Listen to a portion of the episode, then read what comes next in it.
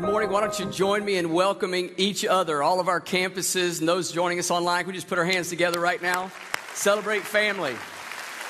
I love being able to stream live to all the campuses. It just brings us together at another level, makes it feel like we're having one church in a bunch of different rooms. Isn't that cool? With all of our family at Church of the King around the region, at the Gulf Coast, on the South Shore, at Orleans Justice Center. Uh, we're just loving Jesus together this morning, and I really enjoy it. And I love being with you here. I love being, being able to come and share with you, especially during this series, because this Elevate series is, uh, to me, should be kind of a, a, standard for our lives. You know, one of the passages in Scripture that speaks to this that I've, I've kind of adopted as one of my life theme verses is uh, from Proverbs chapter 4, verse 18. And it says this The path of the righteous is like the light of dawn that grows brighter and brighter until the full day has come. And you know, that's what God has designed for our lives. That God's intention for each one of us is that our lives continually and generally should always be moving up and to the right. Amen? Isn't that right? And, uh, and we like that. We like the idea of that when we think about businesses, maybe our investments, economy, maybe the things that are going on in our relationships. But, but, the, but the fact is, is that no matter what your station or assignment in life, that God's plan for you is to grow and for there to be a constant sense of movement, not, not without its ups and downs and bumps along the way, but generally speaking, our lives should go up and to the right. How many of you are excited about that? Think God wants to do that in your life? And that's what this series is all about. We're, we're learning to elevate every area of our lives, to go to the next level. Wherever we are, there's always room for growth. And that's our encouragement and our prayer for you in this series is just wherever you are, in every area of your life, we want you to just move to the next level. Just take the next step of faith, the next act of obedience, and uh, see all that God has for you. So, this week, we're talking about elevating your perspective. We're going to be talking about gaining a new perspective uh, in different areas of our lives and, and moving from being, eh, eh, being inundated and weighed down by the, our life and circumstances to being able to gain a higher, better, more accurate perspective from God's point of view. And uh, it's so important. It's such an important part of, of who we are. I, I, think, think about, when I think about perspective, it reminds me of a story, uh, something that happened to me about 25 or so years ago. I was, uh, Chris and I were first married, and I was in construction. I was, we were building houses and doing restorations and things. And in, uh, in upstate New York, most of what we did was historic restorations and buildings that were, you know, a couple hundred years old in the mountains, in the Catskill Mountains there. And uh, my, my brother in law and I were working on this old house. It was about a 200 year old house. And uh, we had started renovating it on the outside. And we, we were putting in new siding and replacing all the exterior of the house.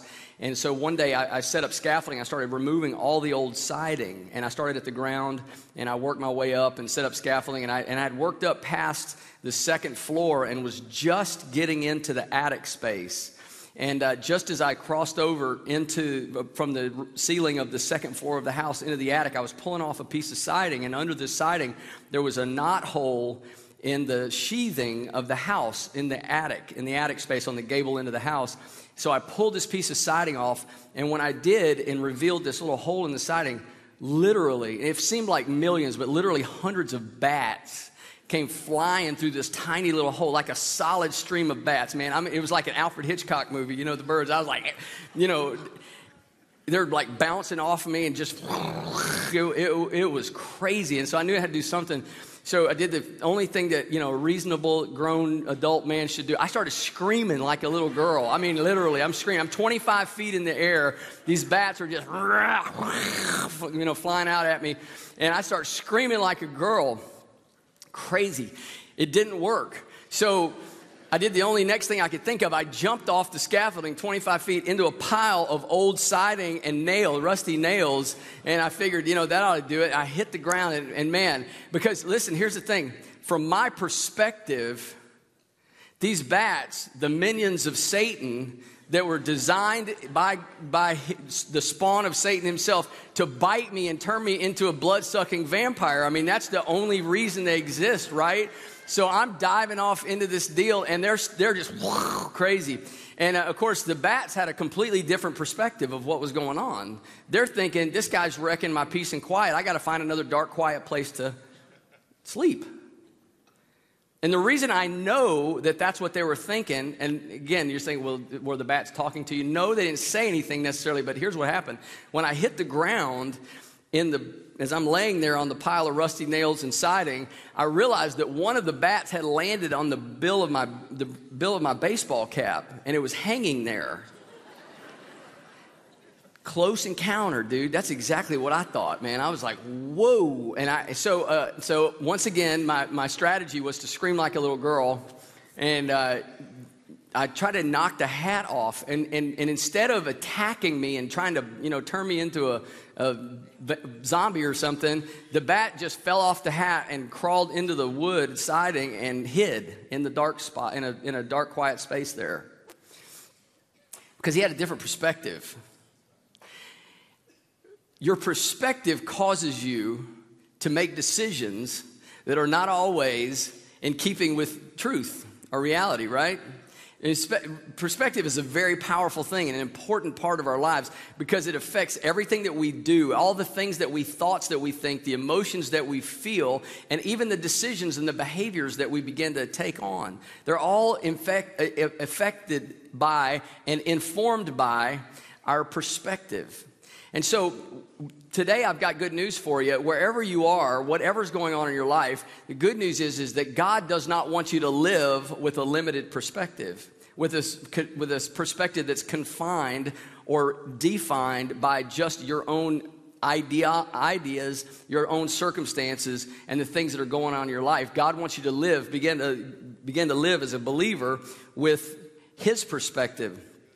Uh, in fact, um, I think that, that one of the things that so predominantly affects our perspective is our own self centered desires and will, our, our very will, and just the things that we want in life. And you could call it good or bad or whatever, it, it may be indifferent, but the fact is, is that most of us live with a relatively self centered perspective. I, I, remember when I was a kid, a teenager, um, you know, before I came to know the Lord, and of course, not, a lot of you know my story, I, I was a pretty wild kid. I, I, I uh, yeah, so anyway, I, the thing was is that all of the stuff that I did, all of the behavior, all of the all of the stuff that I did to try to kind of fulfill myself, and do, I wasn't like try, I didn't set out in life to be this horrible person. I, my goal in life was not to be the biggest idiot that ever lived, even though that's what it looked like from the outside. I didn't. I wasn't trying to cause my parents sleepless nights and concern and worry and anxiety and take years all off of their life, which is although that's kind of what happened. That wasn't my goal. My goal, was, just like so many other people, was simply to be happy.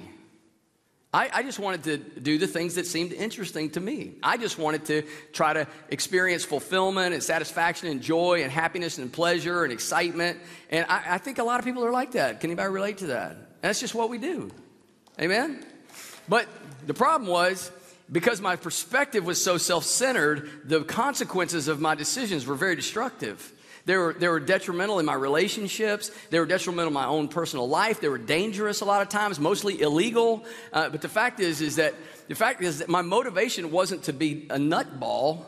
It's just that's what happens when you live self-centered and without perspective. And so the, the good news, though, is that if that's your life, if that's, the, if that's the case where you are, the Bible says that when you're born again, when you come into a relationship with Christ, you are, you are transformed and you have the opportunity to gain a new perspective. Look at what the Apostle Paul says in 2 Corinthians chapter 5. He says, If anyone's in Christ, he's a new create, creature. The old things are passed away, and behold, all things have become new. And, and one of the things that becomes new in us is the opportunity to gain a new perspective, the opportunity to gain God's perspective of our life. We live in the minutia based on our will and our desires. It's very short, very short-sighted and self-centered. But God is offering us this chance to, to live our lives from His vantage point. One of the other things I think that really affects us uh, in our perspective is are the circumstances that we face. I mean, the fact is is that we we all face adversity, we face challenges, dif- difficulties, uh, defeat, you know, betrayal in relationships. There's lots of things negatively that happen to us, and sometimes even positively that can ha- that can affect our perspective uh, in an adverse way, or affect, uh, give us a perspective that's not necessarily true. It's not based in the in the truth of Scripture or the person of God. And uh, and and I think that sometimes when we begin to live and ju- make judgments and dis- decisions based on our circumstances, it causes us, because of our limited view, to, to fall into thought patterns and behaviors that are less than what God has for us. I remember one time I was uh, flying out of Manila. We had, I'd been there for a conference. We were flying out of the Philippines, and, and the day that we were scheduled to fly out, it was during their monsoon season. And, uh, and listen, if you've never traveled in, in Southeast Asia, that, that's another level of rain. I just want you to know that. Like, I know we're, you know, familiar with some serious rain here in South Louisiana, but uh, man, they, they, got some serious rain going on over there. So we got to the airport. I was flying, flying alone. I got to the airport and got on the plane. I thought, there's no way we're going to fly in this. I mean, it's coming down in buckets sideways. I know some of you guys have been been down there, so you know what I'm talking about. But it was like, it was another level. And I thought there's no way they're going to fly in this. But I guess because it's like that all the time, they just do anyway. So we get on the plane, and, I'm, and we're sitting on the tarmac, and I'm looking out the window, and it's literally just, I mean, you can't even fathom that the rain can come down this much. And, and, and I hear the pilot say, Hey, we've been cleared for takeoff, and we go, go out, and I'm thinking, What in the world? How in the world are they going to do this? So we get to the end of the thing, and, uh, and, and the pilot just, you know, puts the pedal to the metal, starts rolling down this thing. The whole plane's shaking, the wind's blowing. And I'm telling you, have you guys ever been there where you're taking off in a lot of turbulence?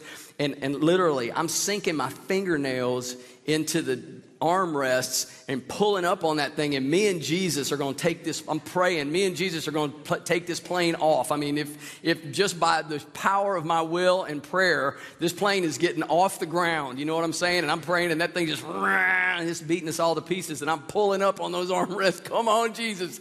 And, uh, and, and finally, about 25,000 feet, we broke through the storm, and the weather was clear.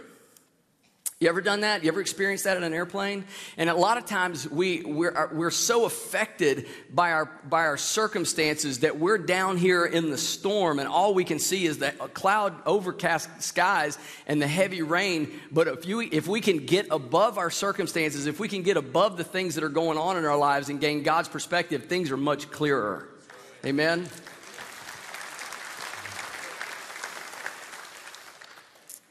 So I want to just encourage you today as we, as we enter into this conversation about a perspective that God has another perspective for you. And He offers us an opportunity, regardless of the circumstances we're facing in our lives, regardless of the past experiences, the history that we have, the betrayal, the hurt, the disappointments in our life, that God offers us the opportunity through a relationship with Him through Christ to gain his perspective of our lives and to live from that perspective and to make informed decisions and lifestyle choices and behavioral patterns that are based in that. So what I want to do is I'm going to take a we're going to take a look at Psalm 139 for our time together today and I, it's going to be a little bit longer reading than we normally do because I believe that when it comes to this subject the, the psalmist David has one of the best uh, pictures of God's perspective of our lives, how God sees our life. And, I, and what I want to do is I want to read enough of this just together so that you can get a better picture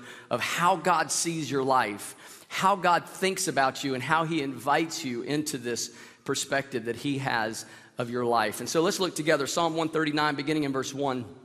It says, O Lord, you've searched me and known me.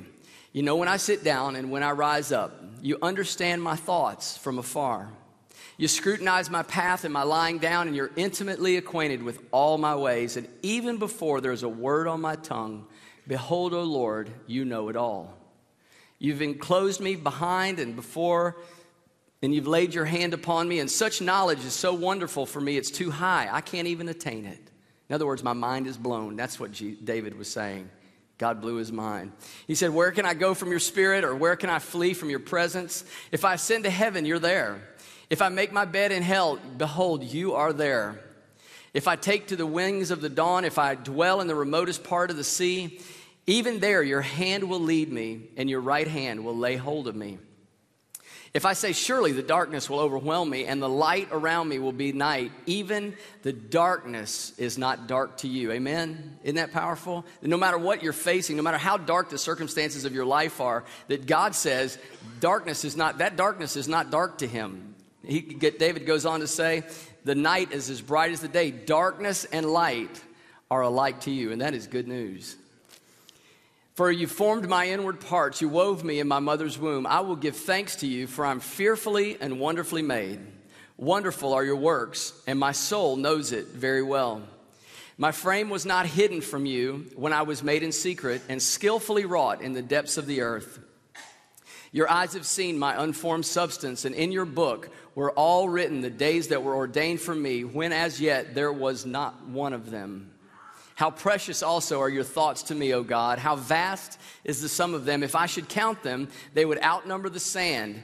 When I awake, I am still with you. Now, if you think about this for a few minutes, if you just stop for a minute to, to, to think through this, David is describing God's perspective of his life, God's vantage point. That's why this is such a powerful passage to, to meditate on on a regular basis. It's one of my favorites. I go here often because we're constantly in need of being reminded that God has a different perspective of our lives and he's inviting us to share it with him, to join him in his perspective. And so, what I want to do with you uh, for the next, for the rest of our time together, just a few minutes, is how do we live? How do we live from God's vantage point? How do we get into a position where we can gain God's perspective, God's vantage point? And these these points that I'm going to make today, again, I want to just warn you, there, there's nothing real deep and heavily or profound in these things. These are stuff. This is mostly, for the most part, these are things that you have heard before.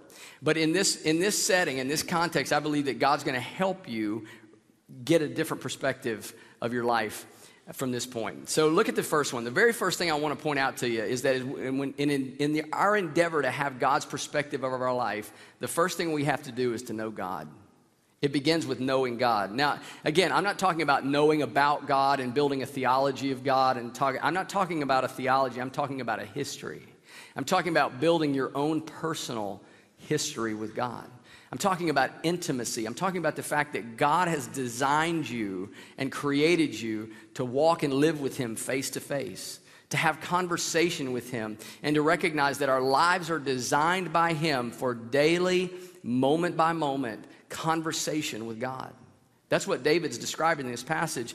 And, and the fact is, is that the, only that type of intimacy brings us into perspective, proper perspective. I remember my oldest son, Sam, when he was uh, just a baby, he was just a few months old. We were at the beach, and uh, he woke up early. He was just a few months old, and I loved getting up early. And we got up, and, and I, I took him and went out and onto the beach, just he and I, early in the morning to watch the sun come up and uh, the sun was just coming up out on the horizon. And it was just a beautiful morning, just spectacular view. The waves are real, just soft and gently rolling into the beach, and the sun's just kind of coming up on the horizon. The birds are starting to fly around. There's still, you know, crabs running around on the beach and stuff. And Sam's this tiny little, well, he was, Sam, honestly, he, he, he was just a fat baby. He was huge. This kid was just, but he was short and round, you know. So I'm like hanging out with Sam on the beach, and he was just a little kid, so I wasn't going to just let him go. I was just holding him, and, and I was holding his so his feet would touch the ground and let the water kind of come up and run up on his,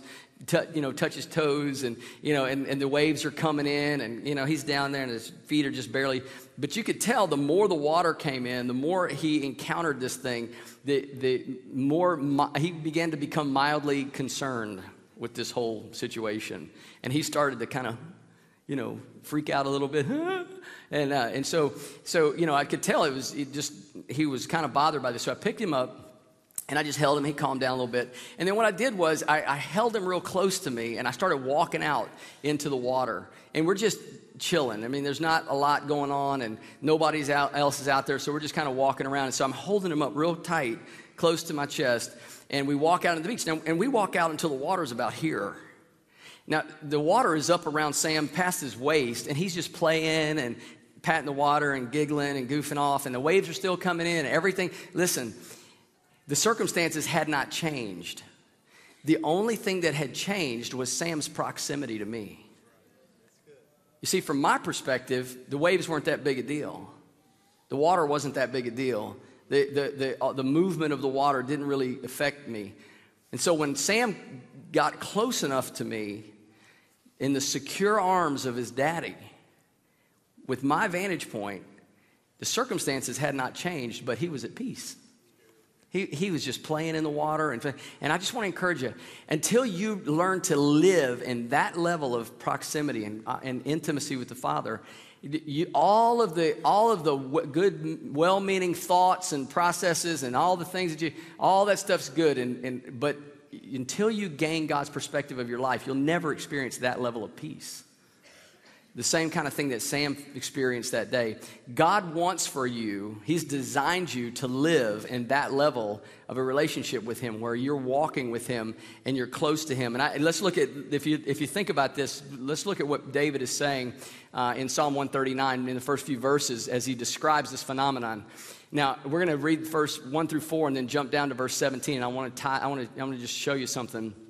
He says, Lord, you've searched me and know me, and you know when I sit down and when I rise up. You understand my thoughts from afar. You scrutinize my path and my lying down and are intimately acquainted with all of my ways. Even before there's a word on my tongue, behold, O Lord, you know it all. Now, so when you first read that, you go, well, of course. Basically, David is just describing the fact that God knows everything about our lives. That's not that big a deal. That's part of God's job description. He's omniscient, right? Like God know everything. Check. He's doing that, okay? Right? So that's not really all that impressive. God knows everything about your life. But if you jump down to verse 17, I want you to think of, I want you to see how David kind of summarizes this. He says, How precious also are your thoughts to me, O God? How vast is the sum of them? Now, David is using some conversational language about his interaction with God when he says that God's thoughts are precious. God's thoughts towards him are precious. And, and let me just ask you the question How would David know what God's thoughts were about him except God were, was telling him what they were? Are you with me? There's a relational, conversational dynamic that David is describing in his relationship with God, where there's an interchange, there's a dialogue, there's a, there's a, a, a, a mutual conversation that's going on. God initiating the conversation, David responding. But in that conversation, God is revealing his heart, revealing his thoughts, revealing his perspective of David and his life. Otherwise, David would not have known all these things. Are you with me? And that's how, in our proximity to God, in our intimacy with God, we begin to gain His perspective. When we learn to draw near to Him, allow Him to draw near to us, and get close enough that we can hear His thoughts. We can hear His voice through His Word and by His Spirit as we spend time with Him daily, and He reveals to us His perspective of every part of our life. Now, you, you may ask the question, well, how do I get there? Well, I'm, I'm glad you asked because that really is the point of this this conversation that we're having today the fact is is that to enter into this kind of a relationship with god it is what he wants for you. It is what he has for you. It is what he's designed your life for. But we begin this conversation with god by simply surrendering to him. It's a real posture of humility. It's that it's that place of of, of you've got to you, you you have to come to a place of acknowledging that you need him that he is god and you are not and that He is the author of your life and you are not, and that He is the designer and the, and the, and the author and the, and the initiator in all of our life, and that apart from Him, we are nothing and come from and have nothing apart from God. And so when we come to Him in that posture of humility, we, when we come to Him and say, like a child, and say, Lord, I trust you. I'll never forget for me, in February 15th, 1990, that day that I came into a relationship with God, that I, I, had all the Sunday school book answers. All I knew the Bible. My dad was a pastor. I grew up in church, but my, the pursuits of my life had led to nothing. And I came to a point in my life where I was desperate and I was humbled and I cried out to God, God, save me. I don't know what to do. And the Holy Spirit spoke to me in that moment and said, Son, I don't want you to try harder. I want you to give up. I want you to give up. And in that moment, amen.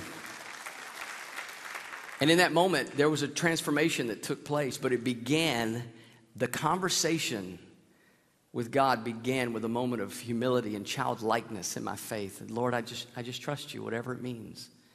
And, and I think that's why Jesus was so clear about our posture when we come to know God, when, as we draw near to God, to have that posture of childlikeness in our faith. In Matthew chapter 18, he's talking uh, to the disciples, and, and, and he says to this, he, he says this, he said, he called a child to himself and set him before him and said, Truly I say to you, unless you're converted and become like this child or children, you'll not enter the kingdom of heaven. For whoever humbles himself as this child is the greatest in the kingdom of heaven, and whoever receives one, such a child in my name, receives me. What Jesus is saying is that this act of childlike humility postures us to be able to draw near to God, to be able to be received into God's presence. And you know, the thing about children is they just trust. They just, they, they, until you give them a reason not to trust you, parents, they trust you. They do what you say. They believe what you tell them. Think about it. Think about the first time you, you, are trying to wean your child off of milk and get them on solid food. When that, that first moment comes, you know, and, and you got the child in the, in, the, in the high chair, and here it comes. And, and, and, you, and now listen, if you try to start them off on spinach, shame on you. That's wrong. You might make it to heaven, but God's going to have some words for you. But you got to start them out on that blueberry cobbler. Come on. I'm telling you, that's the stuff right there, man. When I was feeding my kids, it was like one for me and one for them, two for me and one for them. Somebody help me. But think about it. When you start feeding that child solid food, that, that, that first time, that kid's not like, oh, oh, oh, oh, wait a minute, wait a minute. What are you trying to give me? Is, it, is this, is this uh, non GMO certified organic, gluten free? What kind of food you trying to bring up in here? And by the way, I'm, I'm extra gluten. That's how I roll. If y'all want to help Pastor Dave out. Seriously, that child just receives. That child's not going, hey, what are you trying to give me? He's just like this. That's how we approach God. Because God is trustworthy. He's the only trustworthy being in the universe. And He'll never give you a reason not to trust Him. And when we humble ourselves and we come to God with that childlike posture of, I trust you and I surrender to you, then God says, Come, be in my presence, and I'm going to give you perspective that's going to change everything in your life. Everything in your life. That's how God wants us to know Him and draw near to Him. The second thing that we have to do we have to know God. We have to draw near Him to gain His perspective. But the second thing that we have to be able to do to live in a proper perspective of our lives is to know ourselves. We have to know ourselves. Now, I'm not talking about, I'm not talking about, you know, the, the, the imaginary self that you want to be. I'm talking about coming to know who it is that God has designed you to be. And you can only know yourself when you know Him. I love C.S. Lewis's writings, and in Mere Christianity, he unpacks this whole idea of discovering your true self. And his point is that you can only find your real self when you find it in Christ. And that as we draw near to God, our, the more of a, a, clear reflection of who we really are and who we're designed to be, the more that, that image becomes clear in our hearts and in our minds. And if you if you look in, back in our in our Psalm 139, beginning in verse 13, there's a couple of verses where David begins to unpack this. He says that God formed me in my in my inward parts. You wove me in my mother's womb. I will give thanks to you, for I am fearfully and wonderfully made. Now, there's, there's some of us that need to just meditate on that every day. Just accept and agree with and get happy about the person that God has designed us to be. That God didn't make a mistake. He doesn't make any junk. He hasn't made an he didn't have an accident when he made you. He made one of you. He made it on purpose and you're fearfully and wonderfully made. He goes on to say, Wonderful are your works, and my soul knows it very well. In other words, man, I'm happy, I'm excited about who God's made me to be. And the more I understand the me that God intended, the more I like me. Anybody know what I'm talking about? I tell you, that, that's, a, that's a great day. The day that you begin to go, you know what? God did a pretty good job. I like me. I don't always love me, but I'm really starting to like me because I'm beginning to understand who I am in Christ. Isn't that right?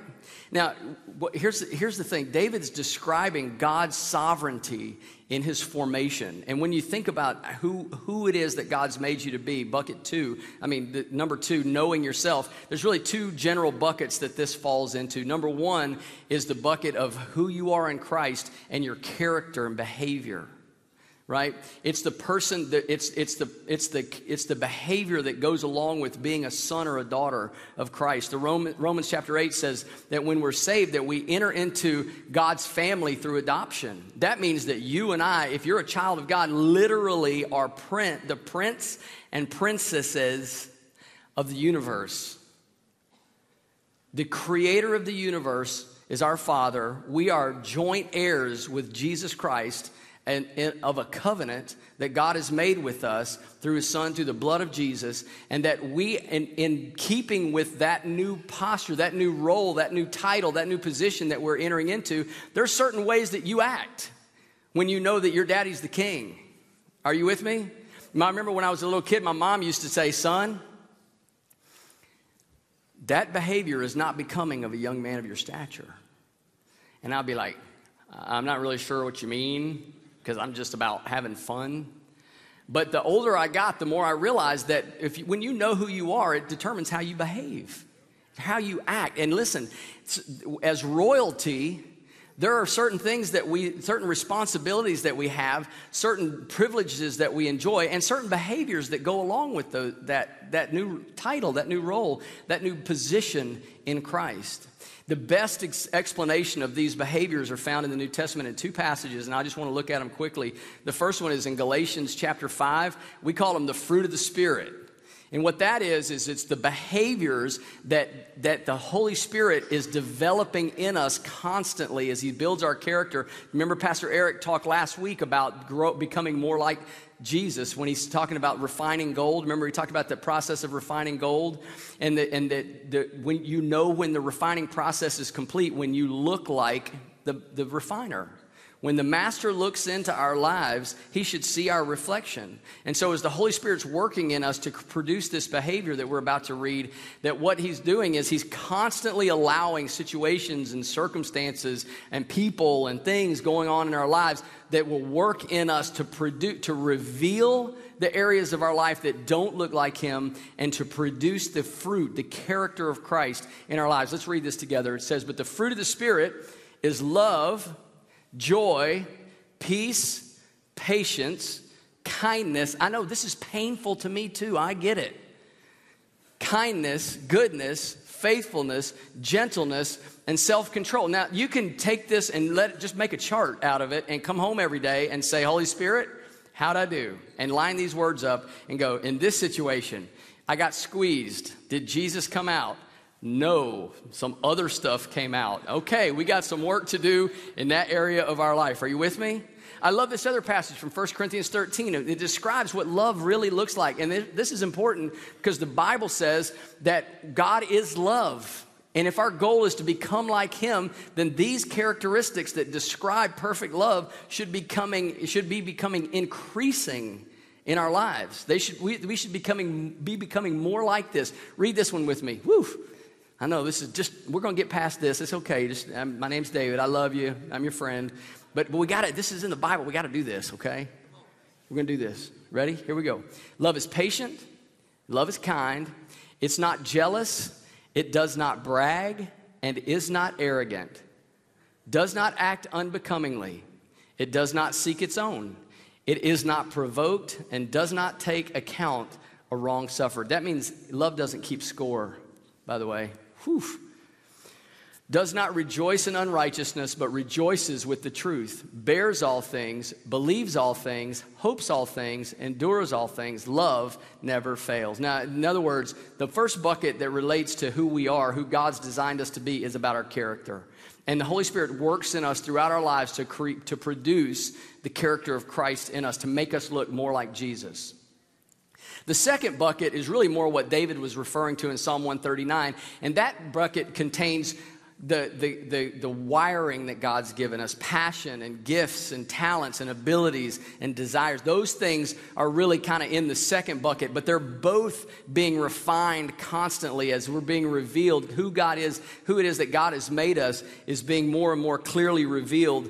And, if you, and, and as we begin to know who it is that God's made us by way of talent and ability and passion, then those two things start to come together the character and the ability, the talent to really give us a clear picture of who it is that God's made us, not who we want to be.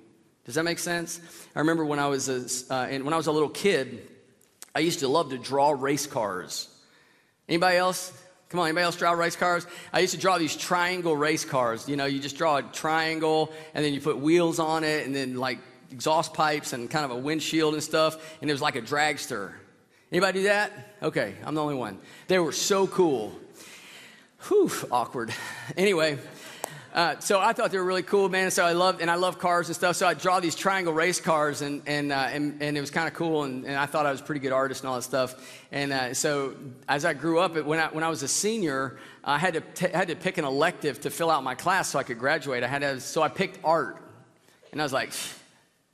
Man, I remember, listen, I remember the day in math when the teacher introduced compass because I didn't even know how the thing worked, but I knew I could draw perfect circles for tires on my race cars, on my triangle race cars.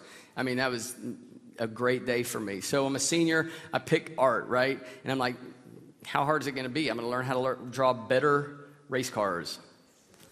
So after a week and a half in class, literally it was less than two weeks into school, the art teacher went to the guidance counselor and said, Get that kid out of my class. He has less than zero artistic aptitude he can't draw. I cannot waste a whole semester with this guy. Get him into something else. And so I think I went to shop class or something. I don't remember. But anyway, uh, it, it, it, was like a traumatic experience. And the fact is, you guys remember American Idol?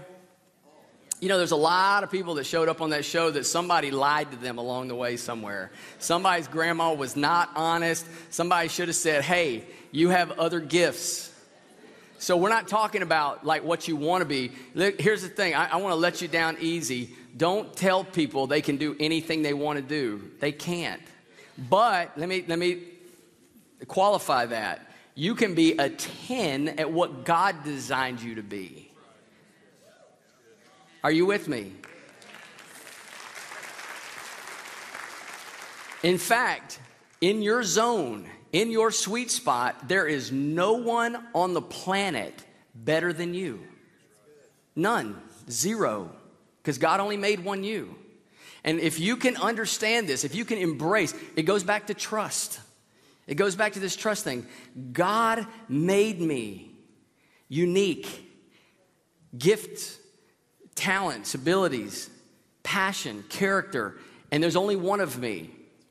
And, and that really leads us to this third, the third point, and we're going to close with this, but here's the third idea that, that you can know God and you can know yourself, but to really have a right perspective of your life, you have to know your purpose. You have to know why you're here, why God made you, why you're in this, in this point in, in time and with your talents. Look at what David said in verse 16. He said, Your eyes have seen my unformed substance, and in your book, this is amazing were all written the days that were ordained for me when as yet there was not one of them. What is David saying? That God has designed not only the substance of our life, but the context in which for them to be realized and fulfilled. God did not just design you and set you out there, He specifically placed you day by day, geographically, in time and in space, in the place and in the relationships that you need to be in to fully realize all that God has made you to be. And when you, when you let that sink in for a second, life begins to take on a whole different meaning.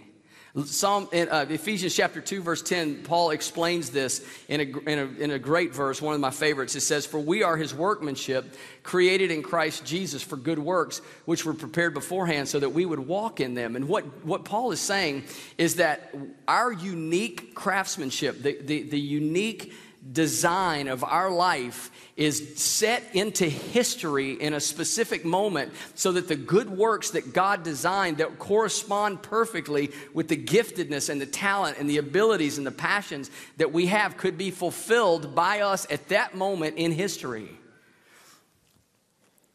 That means that our that God places us at a certain point in time in which our personhood directly corresponds to specific purposes in history that's unique to us. The purposes for which you are designed, no one else is designed. The purposes that they were designed for, you are not designed. And what that means is that you are the only perfect match for your purpose. You are the only perfect match for your purpose. I'm gonna let you think, think about that for a second because the implications, especially in relationship to the gospel and to eternity, is that there are people that God has placed you on this planet to have an impact on, to make a difference in their lives that no one else, no one else is designed to make that same impact in their life.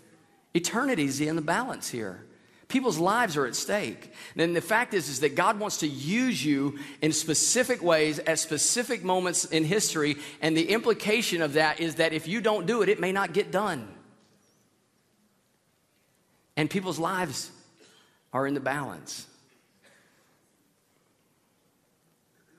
Because remember, your purpose is always connected. It's not about your job or your career. Yes, of course, some of those things play in, but ultimately, the design of God, the hand of God on your life, is about the fulfillment of the Great Commission, bringing the gospel to the ends of the earth.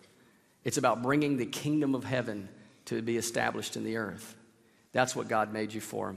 Now, again, I'm going to close with this. And, and I, I, was thinking about this this week as we were putting the message together. And it being the 4th of July, the two, 241 years we're celebrating as a nation.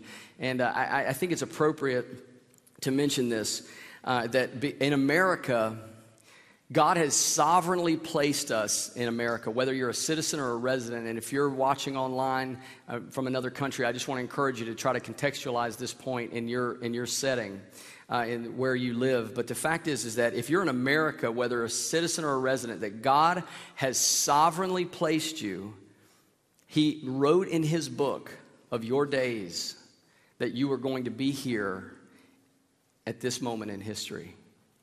And that as a, in America, we have, and you saw the quotes that, that uh, in the video announcements, and Pastor Randy talked about this, that we have not just the freedom and the resources to be involved in the gospel, in the spreading of the gospel on a daily basis, but we have a mandate because of the, the foundation of our country.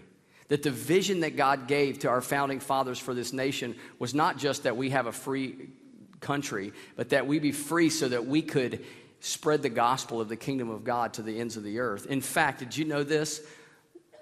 106 out of the 108 first 108 colleges and universities in America were founded by Christians for the sole specific purpose of training Christians in the scripture to spread the gospel for effective gospel ministry. 106 out of 108. I'm talking about schools like Harvard and Princeton and Yale and Dartmouth and William and Mary and Brown, and the list goes on and on and on and on and on. Yes, they have departed far from their original, but if you look at the, the founding documents of these, country, of these schools, they were established for the sake of the gospel. And we have a unique perspective as Americans, as even living in America, even if you're not a citizen, to be involved because of the freedom, the resources, and the mandate upon us as a nation to be involved daily in the spread of the gospel, both here at home and abroad. And I'm going to close with this quote. And I, I, I, again, the quotes that we had in the video announcements were so powerful, but I just want to read you this quote by John Quincy Adams, uh, the sixth president of the United States, who's a diplomat and an anti slavery advocate. This perspective, this, to get this divine perspective of your, of your life. Listen to what he says The hope of a Christian is inseparable from his faith. Whoever believes in the divine inspiration of the Holy Scriptures must hope that the religion of Jesus shall prevail throughout the earth. Never since the foundation of the world have the prospects of mankind been more encouraging to that hope than they appear to be at the present time. And I think you could say that today. And made the associated dis- distribution of the Bible proceed and prosper till the Lord shall have made bare his holy arm in the eyes of all the nations, and all the ends of the earth shall see the salvation of our God. I want to ask you to stand with me as we close today. At all of our campuses, I want to ask our campus pastors to go ahead and make your way to the stage.